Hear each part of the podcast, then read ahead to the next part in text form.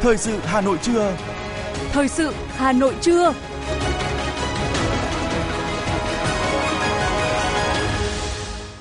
Kính chào quý vị và các bạn. Bây giờ là chương trình thời sự của Đài Phát thanh Truyền hình Hà Nội. Chương trình trưa nay có những nội dung chính sau đây.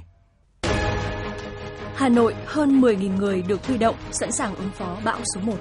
Bộ Giáo dục và Đào tạo chỉ đạo bảo quản bài thi tốt nghiệp trung học phổ thông trước bão Tà Lim. Hủy cả trăm chuyến bay, hàng chục nghìn khách bị ảnh hưởng vì bão. Phần tin thế giới có những sự kiện nổi bật. Bão Talim đã đổ bộ các khu vực miền Nam Trung Quốc. Núi lửa ở Philippines phun trào, hơn 1.600 người bị nhiễm trùng đường hô hấp. Và sau đây là nội dung chi tiết. Thưa quý vị và các bạn, sáng nay, Ủy viên Trung ương Đảng, Phó Bí thư Thường trực Thành ủy Nguyễn Thị Tuyến dự hội nghị Đảng ủy khối các cơ quan thành phố đánh giá kết quả công tác 6 tháng đầu năm, triển khai nhiệm vụ trọng tâm 6 tháng cuối năm. 6 tháng đầu năm, Đảng bộ các cơ quan thành ủy thực hiện tốt vai trò trực tiếp tham mưu, phục vụ công tác lãnh đạo, chỉ đạo của thành ủy, công tác đào tạo bồi dưỡng lý luận chính trị được quan tâm. Ban Thường vụ Đảng ủy khối đã mở một lớp bồi dưỡng đảng viên mới đối với 180 học viên, một lớp bồi dưỡng nhận thức về Đảng cho 166 đảng viên. Quyết định kết nạp 152 trên 325 đảng viên, đạt tỷ lệ 46,8% chỉ tiêu. Ủy ban kiểm tra Đảng ủy khối kiểm tra việc thực hiện nhiệm vụ kiểm tra giám sát, thi hành kỷ luật Đảng đối với một chi bộ, thi hành kỷ luật khiển trách đối với một đảng viên – Tại hội nghị, các đại biểu tập trung tham luận, nắm góp nhiều ý kiến vào nhiệm vụ trọng tâm 6 tháng cuối năm của Đảng ủy khối. Trong đó tập trung ra soát chỉ tiêu, nhiệm vụ cuối năm để lãnh đạo chỉ đạo thực hiện hoàn thành nhiệm vụ. Tập trung thực hiện đề án số 11 của thành ủy về nâng cao chất lượng sinh hoạt tri bộ, nâng cao chất lượng hiệu quả công tác kiểm tra, giám sát theo điều lệ Đảng. Sáng nay, Ủy viên Trung ương Đảng, Phó Bí thư Thành ủy, Chủ tịch Ủy ban nhân dân thành phố Trần Sĩ Thanh chủ trì hội nghị trực tuyến giao ban xây dựng cơ bản 6 tháng đầu năm 2023 Tại hội nghị, các đại biểu và trực tiếp các phó chủ tịch Ủy ban nhân dân thành phố phụ trách các khối đã phân tích và làm rõ những nguyên nhân chủ quan gây nên tình trạng chậm giải ngân ở một số dự án như một số dự án lớn quy mô phức tạp có tính chất đặc thù nên thủ tục đầu tư mất nhiều thời gian, do đó làm ảnh hưởng đến tiến độ giải ngân chung của một số dự án việc kiểm tra đôn đốc thiếu quyết liệt, việc xử lý các trường hợp chậm trễ vi phạm quy định còn chưa kịp thời nghiêm minh. Để đảm bảo tiến độ giải ngân từ nay đến hết tháng 12 năm 2023, các đại biểu cũng đã đề xuất nhiều giải pháp để tháo gỡ khó khăn. Hướng tới kỷ niệm 76 năm Ngày Thương binh Liệt sĩ, sáng nay, Hội cựu chiến binh quận Đống Đa đã tổ chức sơ kết thực hiện mô hình dân vận khéo, lực lượng cựu chiến binh, thương binh tiêu biểu tham gia giữ gìn an ninh chính trị, trật tự an toàn xã hội trên địa bàn quận – sau 3 năm thực hiện kế hoạch của Thành hội và quận ủy về triển khai xây dựng mô hình dân vận khéo, Hội cựu chiến binh quận Đống Đa đã triển khai trong toàn hội, góp phần giữ vững an ninh chính trị, trật tự an toàn xã hội trên địa bàn quận Đống Đa. Hội cựu chiến binh các cấp đã phối hợp với các ban ngành thực hiện đề án số 01 của thành phố và ban chỉ đạo 197 của quận Đông Đa về tăng cường kiểm tra, đôn đốc xử lý giải quyết vi phạm về trật tự an toàn giao thông, trật tự đô thị, trật tự công cộng lòng đường hè phố trên địa bàn quận. Hội đã đảm nhiệm 20 tuyến đường cựu chiến binh tự quản trên các phường, tích cực tham gia tuyên truyền vận động gia đình hội viên và nhân dân trong thực hiện giải phóng mặt bằng, phục vụ các công trình trọng điểm của thành phố. Thưa quý vị và các bạn, với bề dày lịch sử và truyền thống văn hóa lâu đời, cùng khối lượng di sản văn hóa hấp dẫn, cảnh quan thiên nhiên tươi đẹp, kể từ sau khi thủ đô mở rộng địa giới hành chính, Hà Nội được đánh giá là thành phố có tài nguyên văn hóa độc đáo nhất trong cả nước, đặc sắc trong khu vực và trên thế giới – Hà Nội đặc biệt coi trọng phát triển du lịch văn hóa, lấy du lịch văn hóa làm cơ sở, làm nền tảng để phát triển các loại hình du lịch khác. Cùng với đó, ngành du lịch đã được thành phố quan tâm, chỉ đạo triển khai đồng bộ nhiều giải pháp, hợp tác kích cầu phát triển du lịch. Thời gian qua, Sở Du lịch Hà Nội đã đẩy mạnh kết nối du lịch với các quận huyện thị xã trên địa bàn thành phố, nơi có những danh lam thắng cảnh, di tích lịch sử và làng nghề truyền thống, đồng thời quảng bá trên các phương tiện truyền thông để thu hút khách, đôn đốc các đơn vị nâng cấp chất lượng sản phẩm du lịch, điểm đến du lịch gắn với di sản di tích làng nghề, triển khai các hoạt động, sự kiện lễ hội chuyên nghiệp mang đậm bản sắc văn hóa thủ đô. Bà Lê Kim Anh, Chủ tịch Hội Liên hiệp Phụ nữ thành phố Hà Nội cho biết. Và chúng tôi cũng à, rất là hy vọng là thông qua chương trình này à, sẽ quảng bá và giới thiệu à, những sản phẩm làng nghề truyền thống của Hà Nội, những sản phẩm qua bàn tay khéo léo của người phụ nữ mang tới Ờ, và thông qua đó thì cũng ờ, góp phần lan tỏa cái nét đẹp văn hóa truyền thống của thủ đô và ờ, góp phần cho việc phát triển du lịch của thủ đô Hà Nội. Có thể thấy những sản phẩm du lịch thủ đô ngày một đa dạng, các dịch vụ cũng ngày được nâng cao, đáp ứng đầy đủ nhu cầu của du khách. Ngành du lịch tích cực phát triển các hoạt động như du lịch làng nghề, phát triển sản phẩm du lịch sức khỏe nghỉ dưỡng, du lịch di sản, khai thác tuyến du lịch ven sông Hồng, tăng cường hỗ trợ doanh nghiệp du lịch Hà Nội kết nối với các địa phương, hợp tác xây dựng tuyến du lịch mới giữa Hà Nội với các tỉnh thành, đồng thời đẩy mạnh hoạt động xúc tiến thương mại, quảng bá hình ảnh điểm đến sản phẩm du lịch mới trên các kênh truyền thông quốc tế, trang web, các nền tảng mạng xã hội và các hình thức tuyên truyền quảng bá phù hợp để tạo sức lan tỏa lớn và thu hút khách đến Hà Nội với thông điệp xuyên suốt. Hà Nội đến để yêu và Hà Nội điểm đến du lịch an toàn, hấp dẫn. Bà Nguyễn Hoài Thu, Phó Giám đốc chi nhánh Sài Gòn Tourist tại Hà Nội, chia sẻ. Chúng tôi cũng lồng ghép những cái sản phẩm để linh hoạt, phù hợp với cả các bạn châu Âu, châu Á và các bạn đến Hà Nội với những cái sự mời chào và những cái điểm nhấn rất là thú vị để các bạn vừa tham quan những điểm đến Hà Nội rồi xem những cái sâu diễn về văn hóa hay là lồng ghép về những điểm đến như là Bát Tràng hay là những cái nơi mà có những cái làng nghề truyền thống. Bây giờ khi chúng ta đưa khách quay trở lại cũng là một cái màu sắc mới không gian mới và những cái điểm nhấn đấy rất là tuyệt vời với những lượng khách mà đến lần thứ hai thứ ba đến với thủ đô. Thì đấy cũng là một cái mà chúng tôi uh, được chính khách hàng phản hồi rất tích cực và cũng là cái động lực để chúng tôi ngày một kết hợp với các ban ngành tại địa phương đặc biệt là thủ đô Hà Nội để có những cái ờ, uh, chuyển dịch trong sản phẩm đa dạng hóa những cái loại hình trong sản phẩm để ngày càng thu hút khách đến với Hà Nội. Với Hà Nội, hai lần được tôn vinh giải thưởng điểm đến du lịch thành phố hàng đầu châu Á năm 2022 vào tháng 9 năm 2022 và ngày 11 tháng 11 năm 2022 Hà Nội được World Travel Awards, giải thưởng du lịch hàng đầu thế giới, vinh danh danh hiệu điểm đến du lịch thành phố hàng đầu thế giới năm 2022. Đây là hạng mục giải thưởng quan trọng trong hệ thống giải thưởng uy tín của WTA và cũng là động lực để thành phố tiếp tục triển khai kế hoạch bài bản, xây dựng sản phẩm chiến lược xúc tiến, quảng bá tạo môi trường du lịch văn minh an toàn, liên tục đưa ra các chương trình sản phẩm du lịch mới mẻ, hấp dẫn, giúp Hà Nội ngày một thu hút nhiều du khách ở trong và ngoài nước. Bà Đặng Hương Giang, Giám đốc Sở Du lịch Hà Nội cho biết. Cái kết quả này cũng nói lên cái sự ghi nhận cái nỗ lực cố gắng của toàn ngành du lịch từ cơ quan quản lý nhà nước đến cộng đồng doanh nghiệp và đặc biệt là người dân và du khách cũng đã ủng hộ cho ngành du lịch. Để chúng ta thấy là à, du lịch đã có những khởi sắc à, nhất định. Và tôi cho rằng là với những kết quả đã được được thì à, cũng là một cái động viên khích lệ rất lớn đặc biệt cho cộng đồng doanh nghiệp. Còn rất nhiều khó khăn sẽ có những cái nỗ lực vươn lên à, để làm sao có thể phục hồi lại cái ngành du lịch cách mạnh mẽ à, trong năm 2023 và cho những năm tiếp theo. Hiện tại, ngành du lịch Hà Nội tiếp tục xây dựng hình ảnh du lịch thủ đô Hà Nội là điểm đến an toàn, thân thiện, chất lượng, hấp dẫn, xây dựng và tổ chức nhiều hoạt động kích cầu du lịch đáp ứng yêu cầu phát triển trong tình hình mới. Trong đó, đẩy mạnh các giải pháp phát triển du lịch theo hướng chuyên nghiệp, hiện đại, đồng bộ, bền vững và hội nhập quốc tế, từng địa phương xây dựng du lịch trở thành ngành kinh tế mũi nhọn với các sản phẩm du lịch đa dạng độc đáo, có thương hiệu và sức cạnh tranh cao.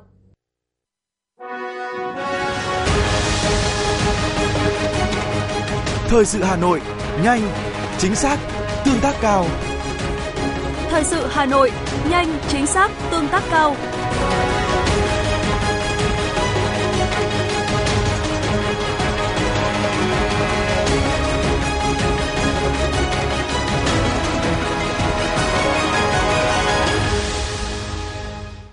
Thưa quý vị và các bạn, theo Trung tâm Dự báo Khí tượng Thủy văn Quốc gia, hoàn lưu cơn bão số 1 có khả năng gây gió mạnh, mưa to ở nhiều nơi ở khu vực các tỉnh Bắc Bộ. Đây là cơn bão mạnh ảnh hưởng đến Bắc Bộ trong vài năm gần đây, nên người dân cần đề phòng những ảnh hưởng của hoàn lưu cơn bão. Thành phố Hà Nội cũng đã xây dựng các phương án sẵn sàng ứng phó với cơn bão số 1.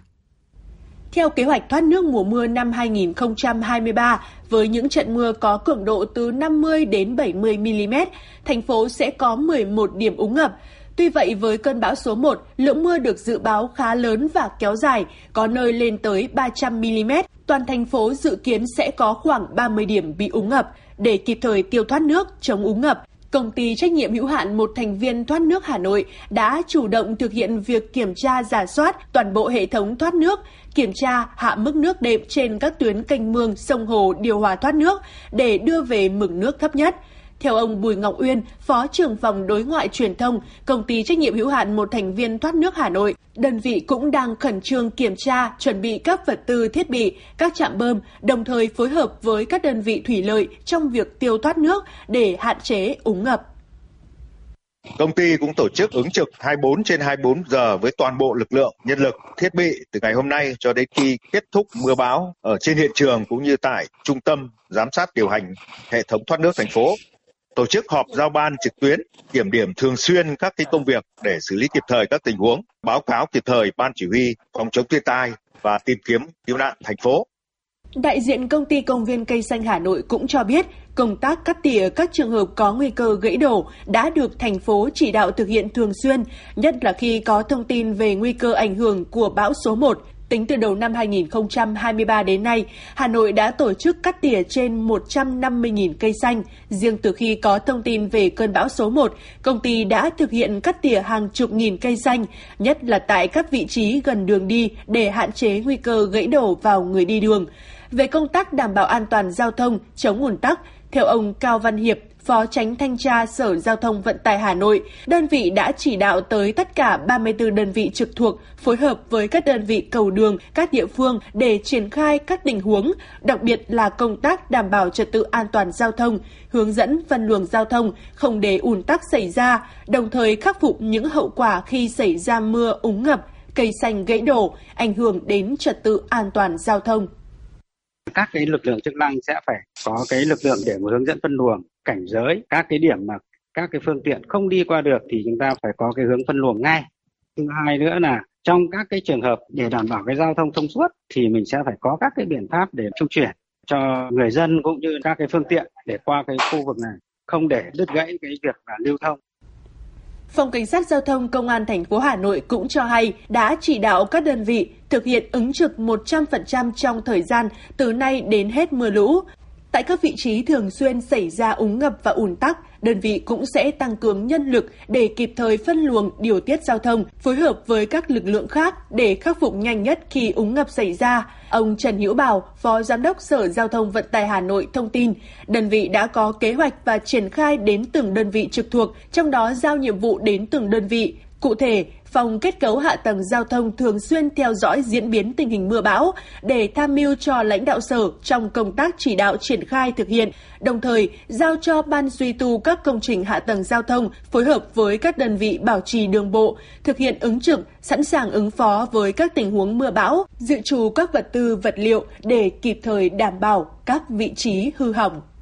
Sở Giao thông Vận tải cũng đã giao cho thanh tra phối hợp chặt chẽ với các lực lượng ờ, chức năng như cảnh sát giao thông, đường sắt, đường thủy, công an các quận huyện thị xã để ra soát các cái phương án ứng phó, chuẩn bị sẵn sàng cái nhân lực phục vụ cho cái công tác phân luồng, hướng dẫn giao thông và phối hợp với các cái lực lượng, các cái chính quyền địa phương trong cái công tác tìm kiếm cứu nạn, đảm bảo an toàn giao thông. Ông Nguyễn Tiến Hồng, Phó ban phòng chống lụt bão, Cục Đường bộ Việt Nam cũng cho biết, ngay khi có thông tin từ Trung tâm Khí tượng Thủy văn Quốc gia, Cục Đường bộ Việt Nam đã triển khai đến các địa phương, các tỉnh ven biển từ Quảng Ninh đến Phú Yên và một số khu vực bị ảnh hưởng bởi cơn bão số 1, yêu cầu tập trung nhân lực, theo dõi, bố trí vật tư dự phòng tại các vị trí sung yếu thường xảy ra sự sụt trượt và nguy cơ đất đường để kịp thời khắc phục. Một mặt là bố trí người và phương tiện một mặt là huy động các máy móc thiết bị lên các vị trí hay sạt trượt như các quốc lộ 1 và quốc lộ 3, quốc lộ 5, quốc lộ 4H và các tuyến trọng điểm thường xảy ra tai nạn thì chúng tôi đã chỉ đạo các lực lượng bố trí nhân lực máy phương tiện tập trung tại những vị trí sung yếu để đảm bảo an toàn giao thông cho người phương tiện và hai là thường trực tổng hợp các cái sự cố thể xảy ra và có phương án ứng cứu luôn khi có sự cố xảy ra. Được biết, các quận, huyện, thị xã và sở ban ngành của thành phố Hà Nội cũng đã tổ chức hiệp đồng sử dụng lực lượng phương tiện làm nhiệm vụ phòng chống thiên tai và tìm kiếm cứu nạn với các đơn vị quân đội, công an. Theo đó, tổng quân số dự kiến có thể được huy động là hơn 10.000 người và 299 phương tiện sẵn sàng ứng phó sự cố thiên tai trong năm 2023. Đối với công tác khắc phục hậu quả nếu có trong bão số 1, thành phố cũng đã phê duyệt phương án cứu trợ khẩn cấp cho cả năm 2023. Sở Công Thương Hà Nội đã phối hợp với các doanh nghiệp tiến hành dự trữ hàng hóa, bảo đảm đáp ứng đầy đủ nhu cầu của 250.000 người dân trong 7 ngày liên tục nếu bị ảnh hưởng của thiên tai nói chung, bão số 1 trước mắt nói riêng. Thưa quý vị, tại Hà Nội, nhiều người dân hối hả đón bão số 1 bằng việc mua sắm trước những hàng tiêu dùng cần thiết. Chiều ngày hôm qua, không chỉ cây xăng Nam Đồng, quận Đống Đa, Hà Nội, mà còn tại nhiều cây xăng khác, hàng trăm người xếp hàng dài để chờ mua xăng. Nhiều người cho biết tranh thủ mua tích trữ sau khi nghe tin bão số 1 diễn biến phức tạp và Hà Nội dự kiến có mưa lớn do chịu ảnh hưởng bởi hoàn lưu bão. Cũng vào chiều ngày hôm qua, nhiều bà nội trợ tích cực đi siêu thị, ra chợ mua sắm hơn mọi ngày. Theo ghi nhận, giá cả hàng hóa trong chiều ngày hôm qua hầu như không biến động. Tại các chợ truyền thống, giá thịt ba chỉ loại ngon khoảng 130.000 đến 150.000 đồng một kg. Tuy nhiên, không ít người bán cho biết giá rau xanh có thể sẽ tăng mạnh sau mưa bão, do thường thì rau xanh bị hỏng nhiều và khan hiếm sau mỗi đợt mưa. Do ảnh hưởng của bão số 1, ba sân bay Nội Bài, Vân Đồn và Cát Bi sẽ phải tạm dừng tiếp nhận máy bay trong ngày hôm nay, ngày 18 tháng 7. Cục Hàng không Việt Nam yêu cầu cả hãng hàng không được yêu cầu chủ động điều chỉnh lịch bay trong điều kiện có thể, chuyển lịch bay sớm lên trước hoặc lùi lại sau thời gian được khuyến cáo thời tiết xấu, quán triệt người lái tuân thủ các nguyên tắc an toàn trước và sau bão. Với các chuyến bay đi đến cảng hàng không quốc tế Nội Bài, Vân Đồn, Cát Bi cần di chuyển các tàu bay có kế hoạch đỗ tại cảng Vân Đồn, Cát Bi, trừ trường hợp bất khả kháng, đến các cảng hàng không khác. Cảng hàng không Cát Bi phối hợp với công ty cổ phần hàng không Hành tinh xanh tổ chức trăng néo tàu bay đỗ lại tại cảng, đảm bảo an toàn trong công tác phòng chống bão. Hiện tại lưu lượng nước về các hồ chứa thủy điện khu vực Bắc Bộ nhiều và dao động nhẹ so với ngày hôm qua. Mực nước các hồ chứa ở lưu vực sông, suối nhỏ khu vực miền núi phía Bắc đang dâng cao. Do vậy, nhiều hồ thủy điện đang tăng công suất phát điện nhằm hạ thấp mực nước, sẵn sàng đón lũ nhằm hạn chế tình huống xấu ảnh hưởng đến hồ đập. Trong khi đó, các hồ thủy điện lớn khu vực Bắc Bộ đang phát điện theo quy trình vận hành và huy động phát điện của cơ quan điều hành. Bộ Giao thông Vận tải yêu cầu các cơ quan đơn vị tổ chức theo dõi chặt chẽ diễn biến của bão để chủ động trong công tác ứng phó. Đặc biệt yêu cầu các đơn vị phải phân công lãnh đạo đến hiện trường để trực tiếp nắm tình hình và chỉ đạo công tác ứng phó với cơn bão số 1. Các cục hàng hải, cục đường bộ, cục đường thủy nội địa, cục đường sắt, cục hàng không Việt Nam duy trì lực lượng phương tiện chuyên dụng, sẵn sàng tham gia ứng cứu khi có lệnh, bố trí lực lượng phương tiện vật tư, thiết bị sẵn sàng ứng phó, khắc phục sự cố, đảm bảo giao thông. Để đảm bảo an toàn công trình thủy lợi, Cục Thủy lợi đề nghị các đơn vị khoanh vùng cụ thể diện tích có nguy cơ bị ngập lụt, úng để có phương án cụ thể phù hợp với đặc điểm địa hình, tình hình mưa và năng lực công trình tiêu úng. Cần lưu ý giải pháp bảo vệ cho các khu vực lúa mới gieo cấy, đặc biệt là gieo dạ. Thực hiện nghiêm túc việc cảnh báo sớm cho người dân vùng hạ du trước khi hồ chứa lũ xả lũ và có nguy cơ xảy ra sự cố. Các đơn vị tổ chức trực ban 24 trên 24 giờ trong thời gian có mưa lũ, bố trí nhân lực thường trực tại công trình có nguy cơ xảy ra sự cố, kịp thời xử lý tình huống bất thường theo phương châm 4 tại chỗ khi có nguy cơ xảy ra sự cố công trình.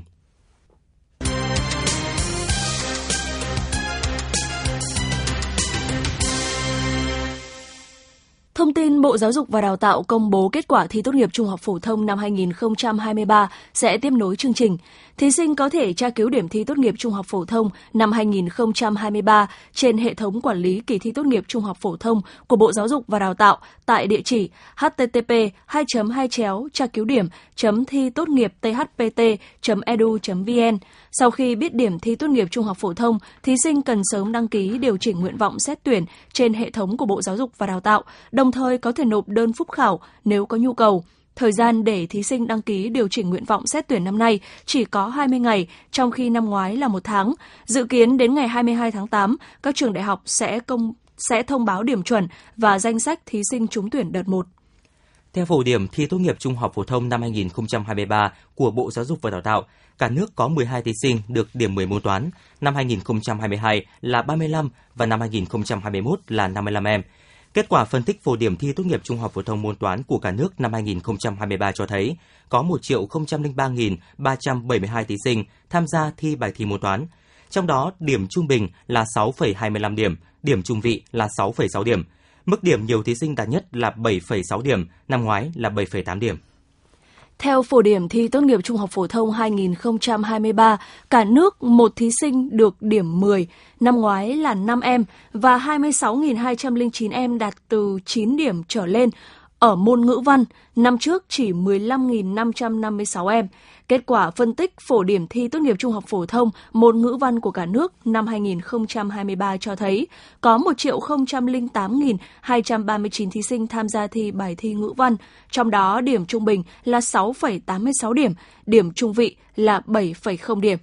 Bộ trưởng Bộ Giáo dục và Đào tạo Nguyễn Kim Sơn vừa có công điện gửi các đơn vị giáo dục trực thuộc về việc chủ động ứng phó với bão số 1. Theo đó, Bộ trưởng yêu cầu Giám đốc Sở Giáo dục và Đào tạo các tỉnh, thành phố bị ảnh hưởng bởi bão số 1 theo dõi chặt chẽ diễn biến mưa bão, ứng trực 24 trên 24 giờ, giữ liên hệ thường xuyên với cơ quan chức năng, lực lượng cứu hộ địa phương để kịp thời ứng phó trong trường hợp có sự cố xảy ra. Đặc biệt, Bộ trưởng yêu cầu các sở lên phương án bảo quản bài thi và các hồ sơ tài liệu của kỳ thi tốt nghiệp trung học phổ thông năm 2023, đảm bảo an toàn cho cán bộ làm công tác thi ở địa phương, hướng dẫn công tác tra cứu điểm thi cho học sinh theo hình thức trực tuyến. Các sở giáo dục và đào tạo xây dựng kế hoạch bảo đảm an toàn về cơ sở vật chất, thiết bị dạy học, chủ động di rời máy móc, thiết bị, tài liệu, hồ sơ đến nơi không có nguy cơ ngập úng để tránh hư hại, đồng thời có phương án dọn dẹp, vệ sinh trường lớp, phòng ngừa dịch bệnh để chuẩn bị các điều kiện cho năm học mới.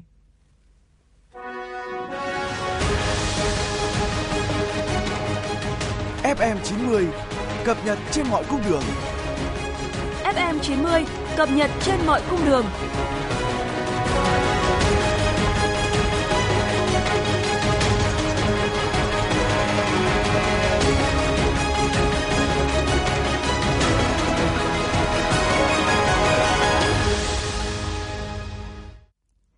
Chương trình thời sự xin được tiếp tục với những thông tin đáng chú ý khác. Thưa quý vị và các bạn, tạp chí Môi trường và tổ chức CASIAN đã phát động cuộc thi ảnh kinh tế tuần hoàn 2023. Cuộc thi được tổ chức nhằm tìm kiếm các tác phẩm nhiếp ảnh tiêu biểu có giá trị tuyên truyền về lợi ích, tầm quan trọng của kinh tế tuần hoàn trong sử dụng tài nguyên thiên nhiên, giảm ô nhiễm, suy thoái môi trường, ứng phó với biến đổi khí hậu qua đó tạo động lực nâng cao chất lượng công tác thông tin, tuyên truyền về kinh tế tuần hoàn trên các phương tiện thông tin đại chúng. Cuộc thi cũng tạo sân chơi bổ ích, lý thú cho các nghệ sĩ nhiếp ảnh chuyên và không chuyên trong nước tham gia sáng tác công bố tác phẩm đẹp về kinh tế tuần hoàn. Các tác phẩm đạt giải nhất, nhì, ba dự kiến sẽ được trưng bày tại triển lãm phát triển bền vững SX 2023 tại Bangkok, Thái Lan.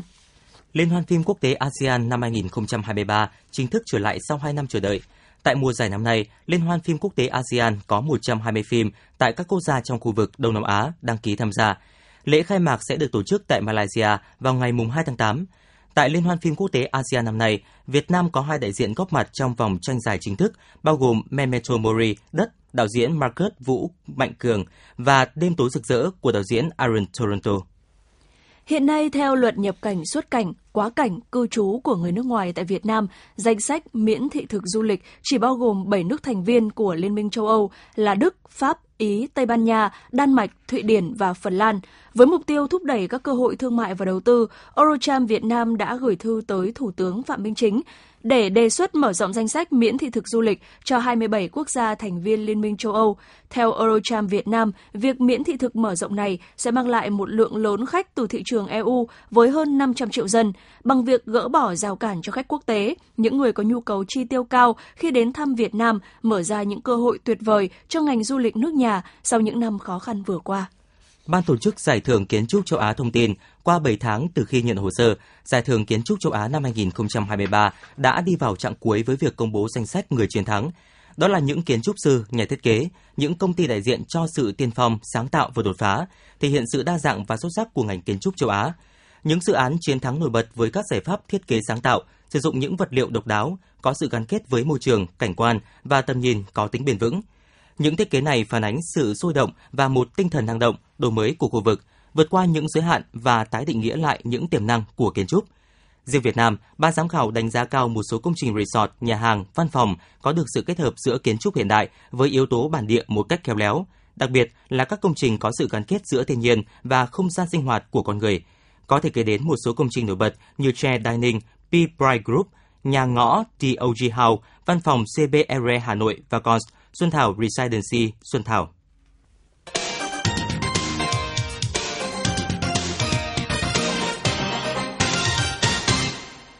Quý vị và các bạn đang nghe chương trình thời sự của Đài Phát thanh Truyền hình Hà Nội. Phần tin thế giới sẽ tiếp nối chương trình. Thưa quý vị, 22 giờ tối qua theo giờ địa phương, bão Talim đã đổ bộ vào các khu vực ven biển của thành phố Trạm Giang, tỉnh Quảng Đông, miền Nam Trung Quốc. Với sức gió gần 140 km một giờ, Talim là cơn bão Thái Bình Dương thứ tư trong năm và là cơn bão đầu tiên đổ bộ vào Trung Quốc. Nước này đã gia hạn cảnh báo màu cam, mức cảnh báo cao thứ hai đối với cơn bão Talim.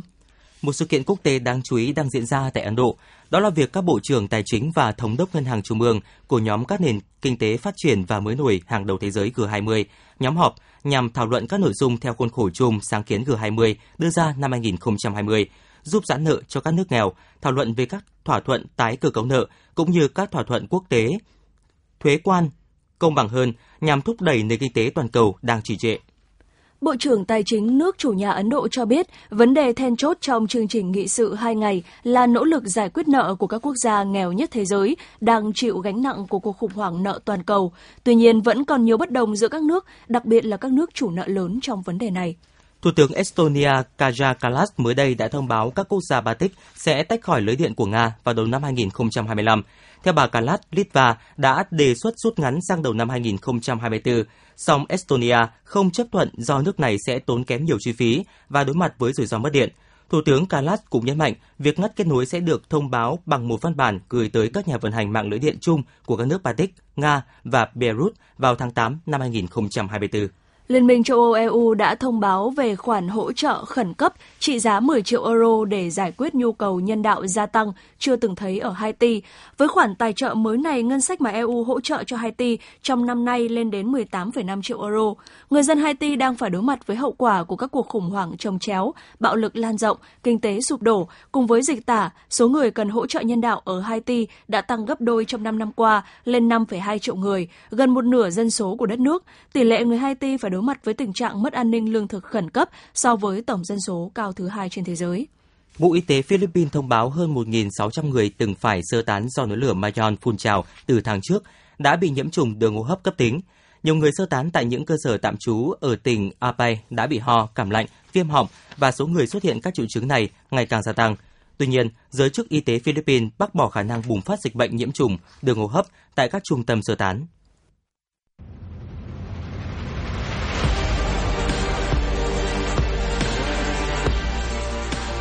Bản tin thể thao. Bản tin thể thao.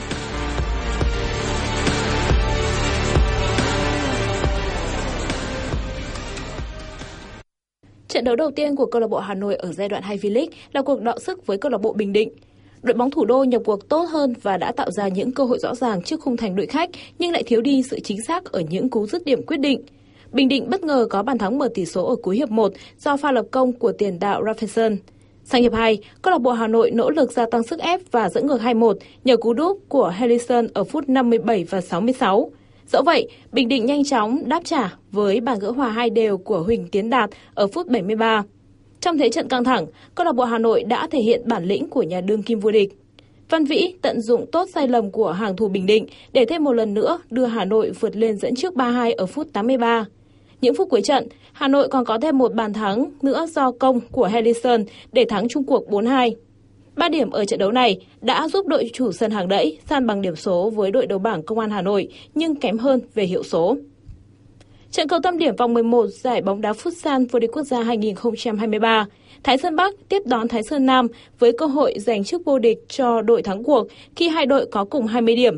Đội khách thi đấu áp đảo và sớm có bàn thắng mở tỷ số ngay phút thứ 3 do công của Thịnh Phát. Thủ thành của Thái Sơn Bắc là Văn Tú, dù chơi rất hay từ đầu mùa đến nay, thế nhưng lại bất ngờ để thủng lưới liên tiếp trên sân nhà khi hàng phòng ngự thi đấu mất tập trung. Sau bàn mở tỷ số, Thái Sơn Nam lần lượt có thêm bàn thắng của Minh Trí, Trần Tuyên để nâng tỷ số lên thành 3-0. Sang hiệp 2, Thái Sơn Bắc dâng cao đội hình tìm bàn gỡ và đã được đền đáp bằng một pha lập công của Sĩ Linh. Đến phút 32, Ngọc Linh giúp Thái Sơn Nam ấn định chiến thắng 4-1. Với 3 điểm có được, Thái Sơn Nam có 23 điểm và tạo cách biệt 3 điểm lên Sahako và Thái Sơn Bắc. Ở trận đấu còn lại là cuộc so tài giữa Hà Nội và Tân Hiệp Hưng. Ngay từ phút thứ 3, Tân Hiệp Hưng đã có bàn mở tỷ số của trận đấu. Mãi đến phút cuối của hiệp 1, các cầu thủ Hà Nội mới có bàn san bằng một đều. Tân Hiệp Hưng tiếp tục là những người nắm thế trận và có nhiều pha tấn công hơn trong hiệp 2 nhưng mãi đến phút 33, họ mới nâng tỷ số lên thành 2-1. Sau bàn thắng này, các cầu thủ Tân Hiệp Hưng đã liên tục dội thêm hai bàn thắng nữa vào lưới của Hà Nội để nâng tỷ số lên thành 4-1. Trong đó, có một bàn thắng từ cú sút trực diện do sự hớ hênh của đối thủ với chiến thuật power play. Trung tâm Dự báo Khí tượng Thủy văn Quốc gia dự báo mưa lớn ở Bắc Bộ, Thanh Hóa, Nghệ An, Tây Nguyên, Nam Bộ ngày 18 tháng 7. Ngày 18 tháng 7, thủ đô Hà Nội được dự báo nhiều mây, có mưa vừa mưa to, có nơi mưa rất to và rông. Gió Bắc đến Tây Bắc mạnh dần lên cấp 4, cấp 5, nền nhiệt giao động thấp nhất 24 đến 26 độ, cao nhất 28 đến 30 độ. Từ mai ngày 19 tháng 7 đến hết tuần ngày 23 tháng 7, Hà Nội vẫn duy trì trạng thái nhiệt độ cao nhất chỉ 33 độ C, giải rác vài ngày có mưa rào và rông. Từ đầu tuần sau 24 tháng 7, nắng nóng trở lại.